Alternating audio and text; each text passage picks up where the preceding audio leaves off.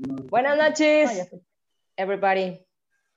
A quien nos esté sintonizando en punto de las 8.01, porque tuvimos unas situaciones técnicas aquí. Pero aquí andamos, como cada miércoles, con un nuevo tema. Y aquí están mis compañeritas, Gladys, Itlali, Patti, iniciando esta charla, esta charla online con el hashtag todavía quédate en casa si todavía, si no tienes a qué salir como eh, de urgencia por cuestiones de trabajo, pues hay que seguir, ¿verdad? La norma para cuidarnos unos a otros. No, no, no cuido yo, sino también cuida a los otros. Entonces, bueno, este, gracias a esas cinco personas que están conectadas, iniciando de un tema que la verdad es hasta cierto punto controversial, que estuvimos revisando las cuatro, bueno, de hecho todas, pero al momento de estar checando qué vamos a abordar, la verdad es que se hace un tema muy extenso. Entonces, la finalidad del día de hoy es que podamos abordar los temas importantes o los puntos importantes de lo que son la psicología de las masas, toda esta cuestión colectiva de cómo se mueve eh, los grupos, pero a nivel este, macro, como masas, y bueno, también queremos recordarles, para quienes es la primera vez que nos ve, que somos un grupo de amigas psicólogas que, bueno, iniciamos este proyecto a partir de esta cuestión de contingencia. Y pues la finalidad es generar, bueno, es aparte de, poder informar, de dejar un poquito este, estas cuestiones de conciencia, de analizar temas, de hacer introspección a nivel personal también. Y pues aportar nuestro granito, de arena en esta parte justamente de la psicología de las masas, que también tiene que ver con esto, ¿no? Entonces, bueno, este, mis compañeras van a abordar algunos de los temas como cómo se construyen las masas, cómo, qué tanto tiene que ver nuestro sistema de creencias personal con el colectivo, cómo se caracteriza, cuáles son las características de, de las masas. Entonces, pues bueno, para no este, dejar de más tiempo, porque luego nos extendemos bastante, porque se pone bastante interesante, si hay preguntas, déjenlas en el chat, nos vamos a estar este, leyendo, vamos a estar contestando en la medida de lo posible. Y pues bueno, voy a pasar el micrófono. ¿A quién? a Patti. A Patti. Entonces, esperemos que sea de, mucho provecho esta charla. Y Patti, bueno, te dejo el micro para que podamos iniciar con el tema de hoy. Muchas gracias. Saludos a mi abuelita que está bien. No, pues muchas gracias, Zul. Este, buenas noches a todas y a todos los que nos están escuchando. Muchas gracias por esta presentación. Y así como nos comenta Dul el día de hoy, pues un, tema que nos surge este, por muchas de las situaciones que están viviendo actualmente aquí en México y en el mundo, pues es querer hacer un abordaje sobre lo que es la psicología de las masas. A mí me gustaría eh, poder contribuir, aunque sea un poquito, como para poder tener un, un, un, panorama distinto o poder empezar a construir una perspectiva. Nosotras tenemos nuestro punto de vista, es un punto de vista que está en con, continua construcción, ¿no? Y, y, espero pues así este, también poder aportar algo, como para poder intentar entender, eh, no, no, para justificar, tal vez no, sino lo que queremos es como poder eh, tener una perspectiva tal vez distinta o más amplia sobre las diferentes situaciones que están viviendo ahorita, ¿no? En, Estados Unidos, aquí en México, en el mundo, todo lo que ahorita estamos escuchando sobre las noticias. Entonces, la parte que a mí me, me toca en este momento, pues es cómo se crean, eh, cómo nosotros construimos nuestras creencias, cómo como pueblo mexicano, latino, cómo como mujeres, como sociedad, cre eh, vamos creando nuestras creencias y a partir de estas creencias, cómo nos vamos forjando una opinión sobre diferentes eventos. ¿No? Entonces, digo, esto también es una perspectiva, puede haber muchísimas que pueden estar fundamentadas en diferentes posturas teóricas, personales y demás. Esta es una, una postura teórica y que yo, eh, en la que yo pues sí, coincido de manera personal, ¿no? Entonces, cuando estamos hablando de cómo los pueblos construimos nuestras creencias, pues aquí a mí me gustaría dividir todo, eh, estas creencias en dos, dos factores que contribuyen a la creación de estas creencias. Uno podemos pensar lo que son los factores lejanos y otra lo que son los factores inmediatos. Cuando hablamos de factores lejanos, pues, ¿qué podemos pensar? Eh, podemos ah, eh, pensar los como lo que es la cultura, lo que son las tradiciones, lo que es la educación, ¿no? O sea, no solamente con lo que yo nazco y en este momento escucho, o un día veo un video, o un día conozco a alguien, sino más bien todo lo que hay detrás de lo que yo creo. Y todo lo que hay detrás de lo que yo creo, pues tiene que ver con mis papás, con mis abuelos, con la educación mía, pero de la educación de mis papás, con la educación de mis abuelos, pero algo como demasiado amplio, muy, muy amplio, muy atrás. ¿No? Entonces, eso es, todo eso lo vamos a, eh, lo voy a, como en este momento, a encajar en lo que son los factores lejanos, y hablar de lo que son los factores inmediatos. En los factores inmediatos me gustaría como poner lo que son las circunstancias, lo que es el tema del medio ambiente, lo que son diferentes acontecimientos, lo que son de repente algunos accidentes, algunos incidentes, algunos, algunas personas que conocemos, cosas que de repente nos van pasando, ¿no? Pero no hay que dejar de lado que mi pensamiento y, el pensamiento colectivo tienen todos dos factores, tanto los factores lejanos que van muy atrás, mucho, muy eh, distintos a mí y, eh, y, ¿cómo se dice? ajenos a mí y factores inmediatos, ¿no? Entonces resulta que las creencias de los pueblos, pues son creencias que eh, duraron, tardaron muchísimos años en construirse y es importante reconocer que así como las creencias que tenemos en este momento en México, que tienen que ver con la religión, el catolicismo, las tradiciones, este, el que las mujeres se casan, todo tipo de creencias que en este momento podemos tener, esas vienen muy, muy atrás, ¿no? Y tardaron muchísimos años en forjarse. Entonces es importante reconocer que así como tardó muchísimos años en forjarse, pues van a tardar algunos otros años más en deconstruirse y formarse nuevas ideas. Entonces tenemos dos, ¿no? Aquí este, Gustave Le Bon, que es uno de los referentes que estoy tomando para esta presentación, nos dice que los seres humanos tenemos dos tareas. Una es la, la de construir tradiciones y que gracias a esa construcción de tradiciones que son más o menos estables podemos pensar en civilizaciones pero también tenemos una segunda tarea que es la de deconstruir o destruir o modificar esas tradiciones y eso nos posibilita la, el progreso. Entonces, si nosotros llegamos a, eh, construimos tradiciones y las tenemos demasiado arraigadas, demasiado fijas, totalmente solidificadas en nuestras creencias, pues muy difícilmente vamos a poder evolucionar, progresar como sociedad, ¿no? Nos vamos a quedar estancados. Entonces necesitamos, dentro de estas dos tareas de, construir tradiciones y de, de, construirlas y modificarlas, pues necesitamos buscar un equilibrio entre lo pasado y lo nuevo.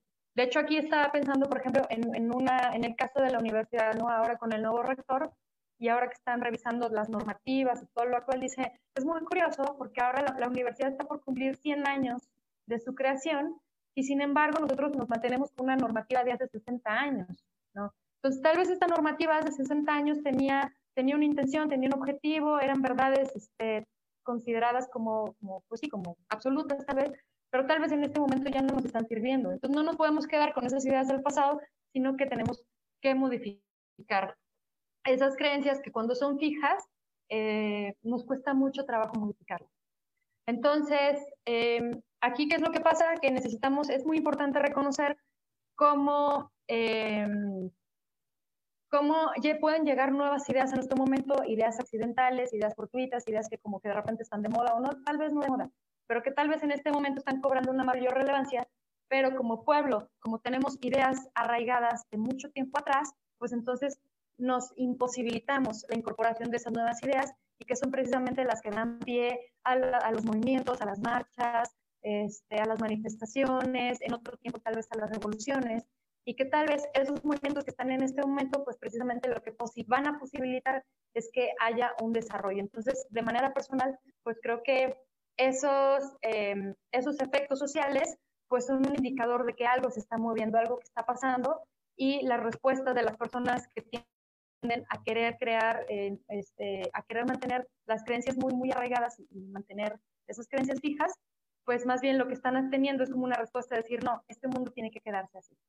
Entonces, pues bueno, esa nada más era como mi aportación, no sé si me hice muchas barras, pero este, ahorita le doy la entrada a mi compañera Gladys para que ella nos hable de cuáles son las características de las masas, características psicológicas de las masas.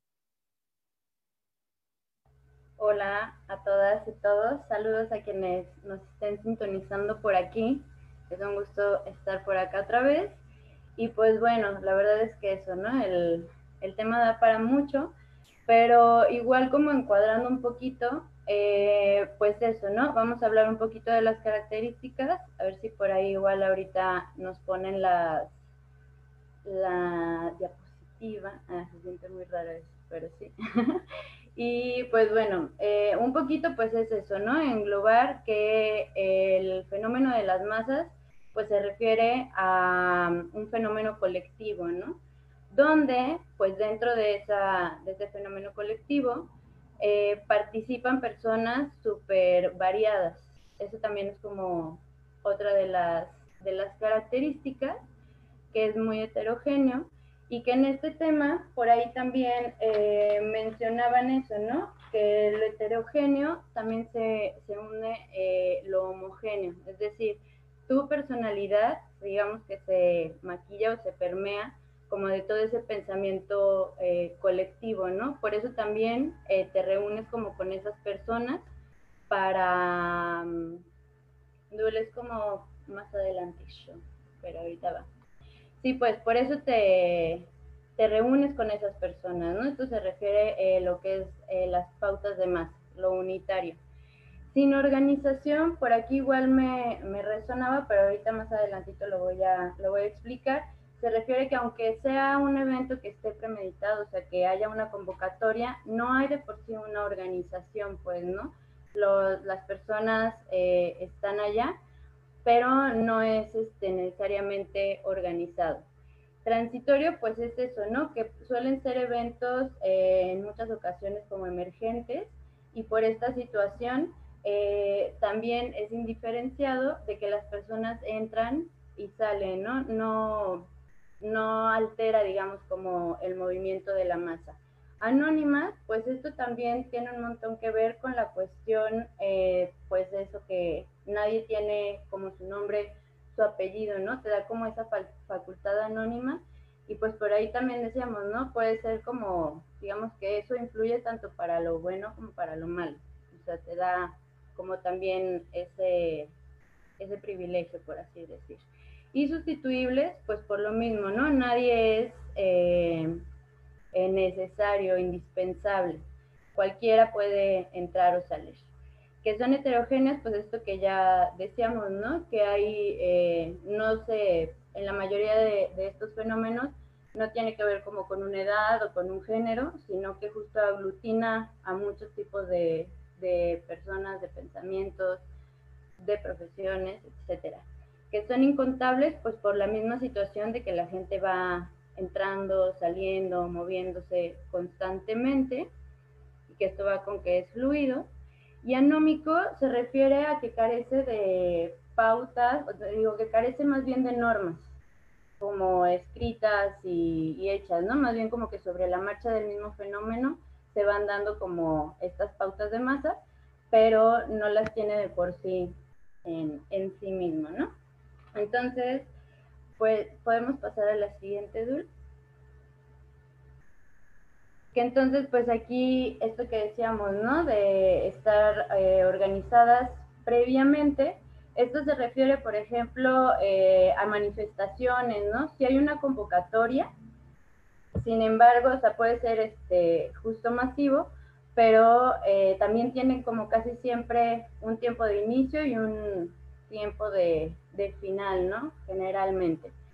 Las convencionales, pues son estos eventos masivos más como festivales o eventos de, de música donde se sabe el lugar, se sabe la hora, se sabe todo. Entonces, estas también duran cierto tiempo. Y las espontáneas, pues estas tienen que ver más bien con situaciones que van sucediendo en la sociedad, ¿no? Tal cual como lo que ahora está pasando en Estados Unidos con la persona que mataron, los policías, ¿no? Son como movimientos que surgen en un contexto social como también bien específico. Y pues de estas, eh, de este tema lo que también nos interesaba muchísimo es como identificar cuáles son como las motivaciones, ¿no? En la parte, pues sí, de los sentimientos, de las emociones, porque también históricamente la psicología de las masas, pues ha utilizado como un control social de alguna manera, ¿no? Em, entonces, si podemos pasar a la siguiente. Que estos rasgos comunes eh, tienen que ver un montón de inicio, así como decir, pues, ¿por qué me, me estoy incluyendo esto, no? eh, un rasgo común es el sentimiento de poder invencible, ¿no? Es, es sentir que estando, pues sí, en un grupo de más personas, todo se puede lograr. Y esto lo mismo, aplica como para las situaciones buenas o malas, por llamarlas como de alguna manera. Eh, pues sí, como en esto que hablaba Patti también un poco, ¿no? De la parte moral, que cuando se está en masas es súper influenciable. Otra es el contagio de sentimiento y la forma de actuar, que en este sentido lo más importante es sentirse que perteneces a este grupo, ¿no? Eso es como también eh, que a lo mejor a veces que ya se está dentro de, del movimiento, no te das cuenta, pero dejas de lado o sacrificas cosas.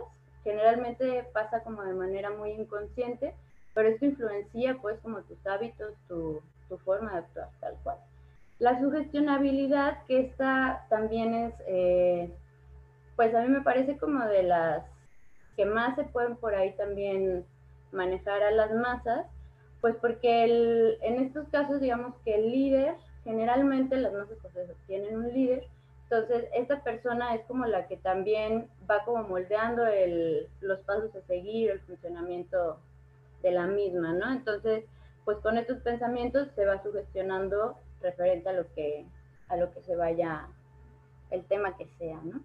La identificación, pues justo también esto, como proyectar nuestra, nuestro ser en una masa y entonces pues por aquí también entra el sentido de pertenencia y cuestionarse pues también como nuestras, o bueno, que más bien ni siquiera de pronto ya cuando estás en ello eh, se cuestiona tanto, ¿no?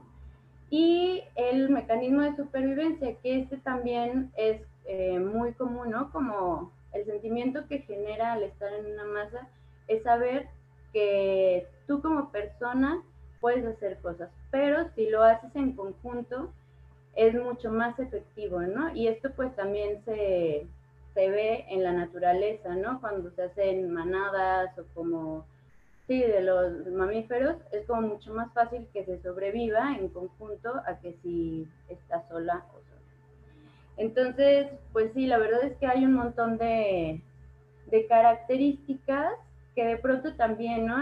La psicología de las masas, en lo que estuvimos investigando, pues se remite un montón, por ejemplo, a guerras o a movimientos sociales, que esto va como en lo que decíamos es bueno o malo, ¿no? O sea, se, eh, ya como tal la psicología sí debe de cuidar que este estudio, psicología de las masas, pueda abonar, ¿no? Como a una estabilidad, a, una, a un bienestar social, que yo creo que eso es como también, eh, pues uno de los puntos que por ahí tendríamos que estar revisando para formar nuestros propios criterios, ¿no? Como a qué pensamiento o a qué masa estoy respondiendo, ¿no? Y pues bueno, esto también les digo es súper breve y como ilustrativo, y pues por ahora sería todo para darle la palabra a Citlali, ya como con, con otros temas también. Muchas gracias Gladys, muchas gracias Patti que abrieron esta charla. Yo quiero empezar, bueno, como una continuidad en el discurso de Patti y de Gladys, pero primero quiero como avisarles que si de repente se escucha un ruido muy estruendoso atrás de mí, eh, no estoy en el mismo espacio de siempre. Agradezco desde lo más profundo de mi corazón al equipo de producción que me está auxiliando el día de hoy y que hizo posible que yo me pudiera conectar. Entonces, eh, yo voy a ser como muy breve. Les voy a platicar de esto que ya platicaron Patti y Gladys, de cómo se forman las opiniones y de lo que influye las características y las tipologías de las masas, para platicarles algo muy concreto de las redes sociales. En el año de 2016, en Estados Unidos, fueron, eh, se dieron eh, las elecciones presidenciales, pero se hizo visible esta empresa de Cambridge Analytics o Cambridge Analytica, como que ustedes pueden googlear, ya más adelante les voy a decir qué podemos hacer para reconocer fake, fake news o no. Pero en 2016, Cambridge Analytica se hace visible como una empresa de servicio de información para campañas políticas en Estados Unidos, específicamente con los republicanos. Ahora, Cambridge Analytica lo que hacía es que formaban modelos desde donde se podía predecir la personalidad de la gente. Utilizando los datos generalmente de Facebook, de algunas plataformas de redes sociales, pero principalmente de Facebook. Ahora, en esta cuestión del uso de información de la gente, no había nada o no hay nada ilegal, porque cada uno de los usuarios aceptamos las políticas de privacidad de las redes. Ahora, lo que hacía Cambridge Analytica es que eh, formaba una serie de algoritmos para eh, predecir las preferencias de la gente en redes y entonces eh, formar algo que se llamaba psicográficas. A este conjunto de datos de personalidad de las personas, ellos le empezaron a decir psicográficas. Y es importantísimo nombrar el término porque estamos hablando acá de psicología de las masas. Entonces, ellos sí em, tienen, toman en cuenta esta cuestión psicológica para hacer los perfiles de estos. Ahora, ¿cómo lo hacían? Las generaciones que nacieron ya con las notificaciones o la publicidad en las redes y no les molesta, pues la tomaron como muy normal. Lo que no sabían o lo que no saben muchas personas es que los mensajes personalizados que llegan a ti, la publicidad o la información que llega a tus redes, Snapchat, eh, Twitter, Facebook, Instagram, lo que sea, o a tu correo electrónico, nadie más los recibe. Son mensajes personalizados y para lograr esto necesitan nuestra información. Ahora, a partir de esto, hubieron personas a las que nombraron científicos de la información, como si fuera una especie de eh, especialidad, pues, en la que ellos se encargan de trabajar con la información de la gente. Cambridge Analytica entonces trabajó con algo que se llamó la, la doctrina Breitbart, Breitbart, que dictaba de la siguiente manera. Si quieres cambiar fundamentalmente a la sociedad, primero tienes que romperla para después remoldearla. Remoldear esas piezas que quedaron de esa sociedad rota en tu visión de una nueva sociedad. ¿Les, suena esto de nueva sociedad o nueva normalidad? Entonces, cuando hablamos de una nueva normalidad, pensamos que son estas posibilidades que nos traen un cambio de paradigma. La pregunta sería, ¿desde dónde vamos a nosotros tomar información para decidir nuestros nuevos paradigmas, ¿no? Ahora, la tarea de Cambridge Analytica era hallar el modo de conseguir información. Para eso, contactaron, contactaron a profesores de la Universidad de Cambridge para construir algoritmos que permitieran no solo obtener información de las personas que usan Facebook, sino, de que, sino también de los que recién se unían a la red y de toda su red de amigos, likes, hates e inclusive mensajes privados, construyendo así perfiles psicológicos, y así lo llaman ellos, ¿eh? Psychological Profiles, de personalidad de cada uno de los votantes, en este caso para Estados Unidos. Los expertos dicen que Cambridge Analytica fue un enorme experimento antiético que jugaba con la psicología de un país entero en medio de un proceso democrático. Imagínense ahora, en, medios de, en medio de la pandemia, los contenidos que nos llegan a las redes no llegan al azar, son elegidos específicamente con, para nosotros con cierto fin.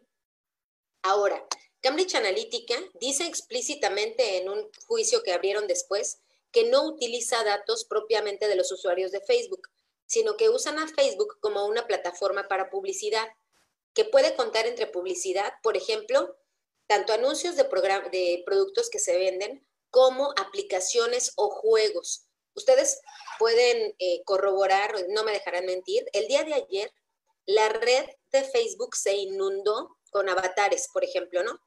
Entonces, es un juego en el que las personas se identifican con, un, con una figura virtual para eh, hacer presencia en la red. Como decía Patti, para pertenecer a un grupo, en esta cuestión de la heterogeneidad que mencionaba Gladys, de las diferencias, pero a la misma, al mismo tiempo yo quiero pertenecer, ¿no?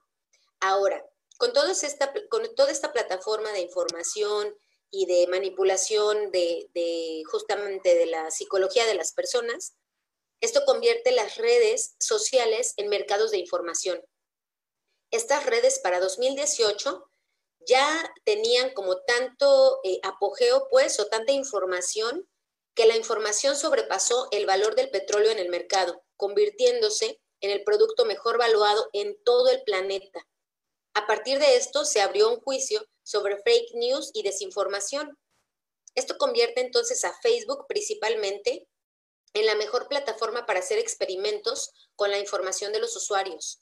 Algunas campañas de desinformación no se dirigen hacia todos, sino hacia aquellos que con base en sus perfiles son, y cito, porque así los nombran ellos, persuadibles, aquellas personas que pueden ser manipuladas fácilmente, ¿no? Sus decisiones, etcétera, etcétera. En México, la población en este momento, eh, personas más, personas menos, por toda la situación de la, de la pandemia, es de 128 millones 932 mil 753 habitantes, de los cuales aproximadamente el 70% son mayores de 18 años, es decir, que tienen injerencia en decisiones políticas o económicas. Lo que pasa entonces con las redes es que hacen invisible lo visible y juegan con nuestras mentes disfrazando ciertas cosas con juegos, como los avatares, por ejemplo. Ustedes pueden, eh, esto lo vivimos todos los días, si tú tomas un camión de primera plus, de ETN, si contratas un servicio, si entras a una red, en todas ponen, por ejemplo, políticas de derecho de información. La verdad es que ninguno de nosotros lo leemos y entramos y, hacemos, a ver, voluntariamente damos acceso a, a nuestra información, ¿no? Entonces, lo que yo les quiero decir es que hay más de 30 gobiernos en el mundo que tienen ejércitos de gente, y esto está documentado, dedicados a crear fake news que convengan a sus intereses. Las noticias falsas alteran nuestra visión del mundo y la decisión que de ella tomemos. Y si nos pensamos, como lo decían mis compañeras, parte de una masa, pues entonces, ¿qué estamos decidiendo? No solamente desde nuestra particularidad, sino que está también siendo influenciada por el inconsciente colectivo. Ahora, eh, voy a cerrar mi participación eh, pidiéndoles que si, la clave principal para evitar las fake news y a través de esto psicosis colectivas o miedo influenciado por noticias que no son reales, pues es que duden todo el tiempo. La clave principal entonces será siempre dudar, duden, inclusive de lo que les estamos diciendo en este momento, inclusive de nosotras. Entonces, tienen que pedir siempre fuentes. Hay páginas de noticias confiables y en este momento, em, bueno, yo voy a subir a, acá a las Juanas una infografía de páginas de donde pueden que, son ya catalogadas como páginas de noticias confiables. Y entonces, eh, hay otra página que mide la, la, veracidad de los hechos que se dan en diferentes medios. Se llama Media Bias Fact Check, pero esto solamente es para algunos artículos en, en inglés, ¿no? Ahora, lo que yo les puedo dar son recomendaciones universales y estas no las invento yo. Ustedes pueden, eh, ustedes pueden seguir a un, a un chico que también puedo poner acá su red, que es como el robot de Platón, eh, si, no, si no me equivoco, que quiero agradecer a mi amigo Iván Ruiz que me pasó el dato. Muchísimas gracias, Iván. Y entonces, em, bueno, pues eh, él da una serie de recomendaciones universales, ¿no? Eh, las mentiras, lo importante de esto es que las mentiras se enganchan y entretienen. Entonces es muy peligroso porque un link que es eh, como muy atractivo, pues te va a enganchar y lo vas a pasar, ¿no? Lo primero que puedes hacer es ir a Google e investigar si la persona que publica o el link es confiable. Si esta persona está metida en chismes o cosas por el estilo, eh, pues no vas a compartir su información. Pero si refiere a páginas confiables, la puedes compartir. También es importante que te fijes en la fecha, porque de repente compartes una eh, noticia que es de cinco años atrás, por ejemplo, ¿no? Eh, también tienes que evitar buscar en blogs, sino más bien en páginas establecidas, con profesionales de carreras científicas y no pseudocientíficas. Y también tienes que checar los activismos políticos de las personas, si es que tienen preferencia por algún partido político o que hagan que su opinión se sesgue, ¿no? Con algún tipo de creencia religiosa o política, etcétera, etcétera. generalmente personas que siguen fanáticamente a una persona o a una religión, pues también habría que, no, no, estoy diciendo que no tengamos que creer, pero sí habría que corroborar esa información, ¿no?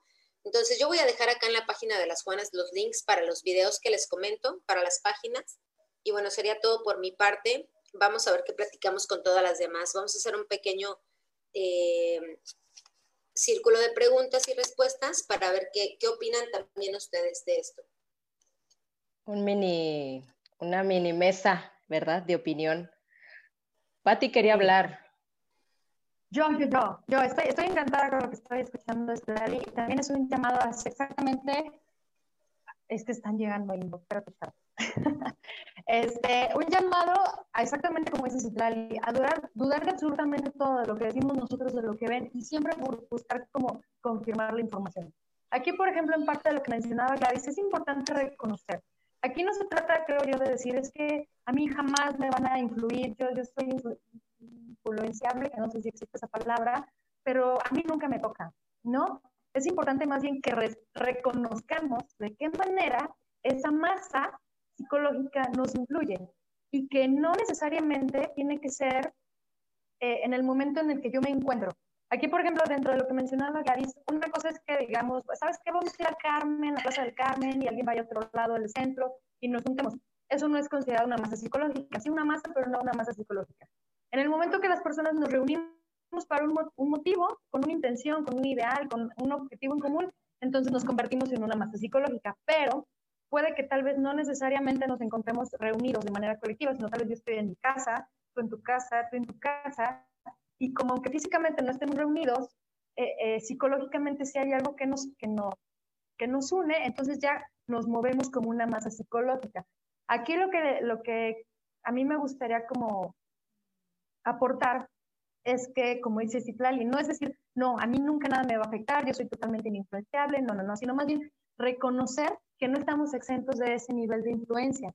Incluso aquí, dentro de las características, como menciona Citlali, Tal vez haya personalidades que sean más resistentes a la sugestionabilidad, pero eso no, no quiere decir que, que, estamos exentos o que estamos exentas de que en algún momento vayamos a caer en, en esa influencia de las masas, sobre todo como menciona Citlali, ¿no? Cuando se ponen las modas, cuando se ponen tendencias, y luego no nos damos cuenta que por caemos este, en, en, la tendencia de jugar tal jueguito o participar en tal actividad de Facebook sino que los, nos vamos hacia el otro lado, ¿no? De las personas que luego critican eso que hacen las otras personas, ¿no? Entonces, es como reconocer que estamos cayendo exactamente en, en un grupo igual, opuesto, pero que al final de cuentas exactamente, ¿no? Entonces, este, pues esa, esa parte, como mencionas, eh, de hecho es muy común, ¿eh? Y esto no tiene nada que ver con el nivel de inteligencia, de coeficiente intelectual, de que no es que tiene 30 doctorados, es que es súper brillante, o sea, es eso no tiene absolutamente nada que ver. Puede haber una persona que sea altamente sugestionable y una persona que tal vez no, este, que de repente creemos, ¿no? Que porque tiene estudios, entonces esta persona no la vamos a manipular y no. Muy posiblemente es una persona de, de las que a veces más fácilmente caen en, en, las tendencias y que no quiere decir que las tendencias sean malas, sino que de repente nosotros caemos en esas tendencias con una falta de criterio o con falta de información y ahí, como mencionas, o sea, sí tenemos la absoluta libertad de pensar, de comportarnos, de reunirnos, de hacer lo que queramos, ¿no? Somos libres. Pero mi pregunta sería, si todo eso lo hacemos con una carencia de información, entonces realmente, ¿qué tan libres somos? Porque estoy opinando, que formo parte de un movimiento, estoy participando en la calle para, para luchar contra algo, para manifestarme, pero resulta que lo más probable es que, eh, lo que lo que hay de fondo de esos movimientos normalmente es como muy... Eh, no es como fácilmente entendido por todas las personas, ¿no? Entonces yo más sé que me dijeron que no, y creo que ahorita tal vez, no sé si ya lo, mencionó, lo van a mencionar, ¿no? Que nos mencionaba eh, el tema de los rumores. O sea, yo no estoy, eh, como los rumores, como los chismes, como la imaginación, movilizan más personas que, que la, la, las razones mismas, ¿no? Entonces, basta con que yo me crea algo y lo magnifique para que yo vaya atrás de eso, pero eso no quiere decir que yo tenga, pues, tenga verdad, o sea, participo y si quiero participar, pues ahí estoy, pero eso no quiere decir que sea como muy, libre participar. ¿Qué? Sí, sí, Tlali, luego yo quiero decir algo. Bueno, eh, nada más como complementando esto que decía Pati, ¿no? El asunto, por ejemplo, de los movimientos que están ahora con lo de George Floyd y el, o sea, la muerte de este eh, afroamericano en Estados Unidos, esta persona de color, pues movieron mucho en muchos sentidos porque los que alcanzamos a ver el video, pues es realmente un acto de injusticia que ni una persona de color ni nadie pudo, tuvo que haber sufrido, ¿no?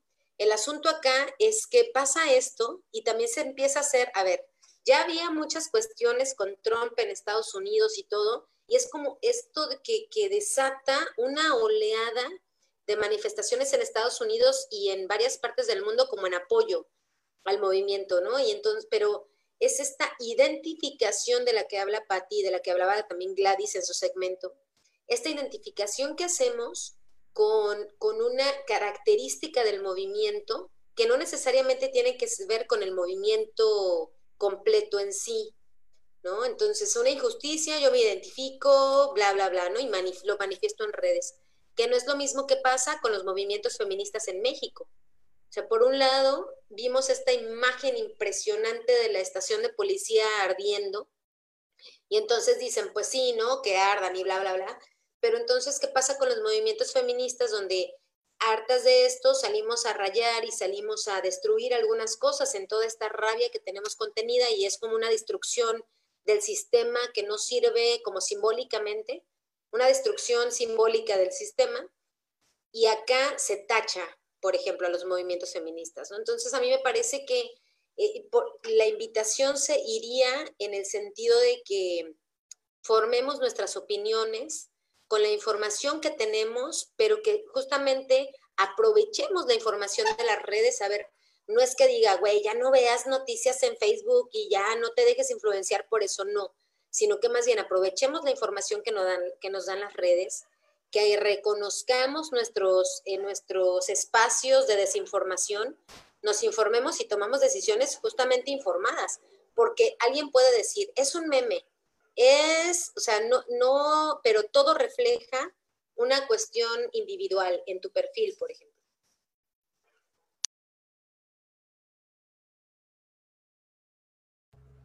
¿Voy o vas, Dul? Yo, pues justo esto, ¿no? O sea, que estamos también inmersos en un sistema que es capitalista, que reconocer eso también nos coloca, em, pues, en cuestionarnos. Ayer decía Tlaliba, o sea, nosotros vamos a corroborar información, pero ¿quién nos está dando esa información? O sea, finalmente también es preguntarnos un poquito más allá, o sea, como neta, si hay grandes, eh, no sé, instituciones o hay muchos intereses eh, como para estar eh, proporcionando la información, ¿no? Yo me encontré con un documento igual investigando esto eh, de la influenza en 2009, que era justo una chica, igual ahora la escribimos por ahí como la cita, pero hablaba justo como en un contexto como el mexicano, donde se tiene una crisis social constante, donde no hay credibilidad en el gobierno, donde todo eso, la neta, influye muchísimo. Entonces, en esta nueva normalidad a la que nos estamos enfrentando, la que ya estamos viviendo, ¿no? Porque creo que a partir del lunes, o por lo menos yo así lo he percibido, hay mucho más movimiento, em, pues sí, las cosas están cambiando. Entonces, eh, pues lo mismo, invitar a la información lo más que podamos, ¿no? Yo también lo, lo veía mucho como en generaciones tal vez un poco más arriba, que pasa mucho, no sé, en los grupos de la familia o así, que hay un montón de noticias que de pronto pues eso son fake. Yo creo que por ahí también es como generacionalmente poder echar una mano también a, a esas otras generaciones o esas otras formas de entender y de ver pues como para que también la información que fluya en realidad nos, nos sea útil para todos, ¿no? O sea, que cumpla su función en cuanto a lo mismo que, que decíamos, ¿no? Una estabilidad y como el bienestar, como también social. Bueno, bueno, sí, este, justamente el tema eh, nos llama mucho la atención, precisamente más que para cambiar opiniones es para cuestionarnos, o sea, como esta parte de a qué grupos pertenezco, a qué grupos me puedo unir, desde una información lo más certera posible, porque si bien pues la información no es, no es este, la verdad 100%, en absoluto, siempre. Entonces, desde la información y también esta revisión de que, por ejemplo, lo que mencionaba, ¿no? De las, de, las cadenas, que tanto yo también participo, por ejemplo, para los rumores, que tanto yo también este, este riego esta, esta falsedad de información, porque no me cuestiono antes de dónde viene y todo esto, ¿no? Entonces, es precisamente despertar esta parte de conciencia, eh, em, e inclusive, por ejemplo, con esto que, que estamos volviendo a la nueva normalidad, eh, pues si bien hay que seguir viviendo, o sea, porque inclusive mucha gente que está encerrada, pues este, por el mismo miedo, por las mismas noticias, por toda esta situación, pues está aterrada de salir. Y sin embargo, pues también es, digamos, que está, estamos ahí muriendo encerrados, ¿no? Entonces, la invitación también es, eh, con toda esta información que puede ser real o falsa, pues vamos a cuidarnos, vamos a seguir tomando las medidas. Si tienes la necesidad de, salir a trabajar, si tienes la necesidad de, hacer cuestiones esenciales, pues adelante, porque y sin embargo, bueno, esto se, salió aparentemente de control, ¿verdad? Digo, hay quien tiene una opinión ya informada y racionalizada y, actúa en, base a eso, y también hay quien, pues, igual no le importa, ¿verdad? o está consciente de todo eso y actúa de esa forma. Entonces, aquí la invitación es que cada uno de nosotros nos cuestionemos, nos informemos y pues parece también una sociedad mucho más armónica. Digo, si bien ya hay mucho, mucho caos, y el caos, digo, es natural, pues, pero pues para ir estabilizando este, este caos que ha sido una cuestión de incertidumbre, de miedo, de muchas cosas, ¿no? Entonces, ¿qué papel juego en toda esta, en toda esta información, en todos este, estos movimientos? Chicas, no sé quieren decir algo porque ya nos vamos muy interesante, ¿por qué nos vamos? Pues a lo mejor nada más como hacer como hincapié en esto de que quizá muchos de ustedes van a regresar, les van a decir que regresen a sus trabajos. A los niños ya la Secretaría de Educación anunció todo un plan para educación básica, pero las, los que regresan a su trabajo es, ¿qué hago? ¿Me pongo el cubrebocas? ¿No me pongo el cubrebocas? ¿Desinfecto? ¿No desinfecto? ¿Tomo mi distancia? ¿No la tomo? Entonces, tienen que buscar información en las redes que les permita a usted, y sobre todo seguir confiando en la Secretaría de Salud y en las conferencias vespertinas y matutinas, porque justamente eh, los científicos que están em, jugándosela eh, tienen información verídica y confiable de la situación en el país. Entonces, confíen en eso y, tomen sus propias decisiones eh, respecto de lo que van a hacer en sus trabajos y el regreso a la normalidad.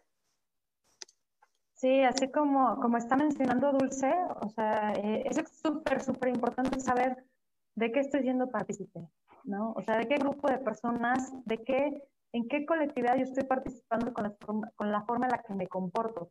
Porque como hemos estado mencionando, o sea, no, a veces no tiene que ver con mi nivel de inteligencia. Muchas veces, si yo estoy formando parte del grupo equivocado, muy probablemente mis comportamientos no vayan a ser los más adecuados o los más sanos o los más pensados o racionales, porque precisamente la influencia del grupo eh, puede ser muy, muy, muy importante, ¿no? O sea, puede ser eh, con factores eh, de riesgo, bueno, no, no le llamaría de riesgo, pero puede depender mucho de la edad que yo tengo, de las personas con las que me junto, de tal vez sí de mi nivel de estudio, pero tal vez no necesariamente, tal vez de mi familia. O sea, sí tener mucho cuidado de qué grupo, en qué grupo me encuentro y, y de qué manera yo estoy participando, ¿no? Porque puede ser que yo me esté cuidando y de repente ahorita con lo que ha pasado. ¿no? Yo estoy, casi, estoy segurísima que de las 1.500 personas que nos están viendo ahorita, no hay ninguna de estas este, que de repente podemos, por ejemplo, no lo mencionamos ahorita, tal vez pueda, pues, eh, lo podemos hablar el martes, el, viernes, el tema de las masas criminales, ¿no? Que las masas, yo de manera individual me comporto de una forma. Acá, aquí está Pati, ¿no? Pero el momento que yo formo parte de una colectividad a nivel psicológico, voy a hacer otra cosa totalmente diferente. Puedo ser súper criminal, o puedo ser súper heroica, o puedo ser súper valiente, o puedo ser otra cosa totalmente distinta que no tiene nada que ver conmigo, sino del momento en el que yo me encuentro. Es importante que identifiquemos eh, con qué grupo estamos participando y de qué manera yo estoy participando, porque así como yo puedo tener cierto nivel de gestionabilidad eh, ante, una, ante un grupo de personas, tal vez yo pueda ser el motor de cambio o, el motor, o la persona que para otras, muchas otras personas que también pueden tener ese o pueden ser mucho más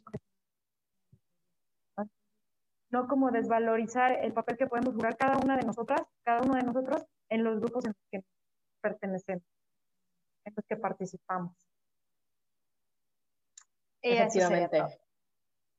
Muchas gracias, Pati, por tu participación. y pues sí, bueno, es, eh, es, es, ver las masas, porque las masas es un reflejo de lo micro, o sea, eh, de, también de todo un universo que, que somos como individuos. O lo micro es reflejo de las masas. Perdón, no, no, también al revés. O sea, de nuestro, de nuestro inconsciente. De nuestro universo interior. De la historia, o sea, lo que sale de la colectividad es lo inconsciente, lo inconsciente es lo primitivo, lo pasado, lo que está ahí bien guardadito, ¿no?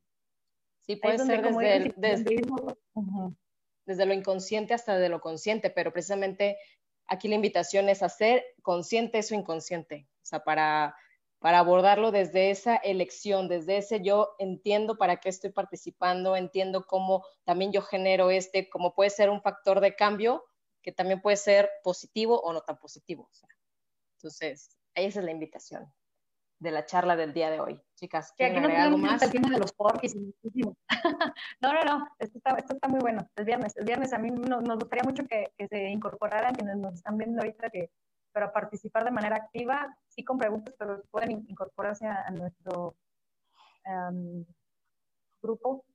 Pues bienvenidos y bienvenidos. Pues bueno, entonces vamos cerrando esto. Muchas gracias a los que nos están viendo, a Iván por su participación, a Sara que está detrás de, del equipo técnico también, a Leticia, a no sé quién alcanzan a ver las demás, creo que nadie, porque aquí tenemos todo un equipo que, estamos conectados en muchas cosas. Mercedes, Armenta, sí nos comentó, este, y gracias por su tiempo, por su disposición, y pues nos vemos entonces el viernes ese video, Charo, saludos a Charo, que no sé qué me está mandando y me está interrumpiendo en este momento. Y recuerden que la información, que la información es poder. Yo creo que esa es como la, la gran frase. La frase con la que cerramos. Bueno, bonita noche para todos. Nos vemos.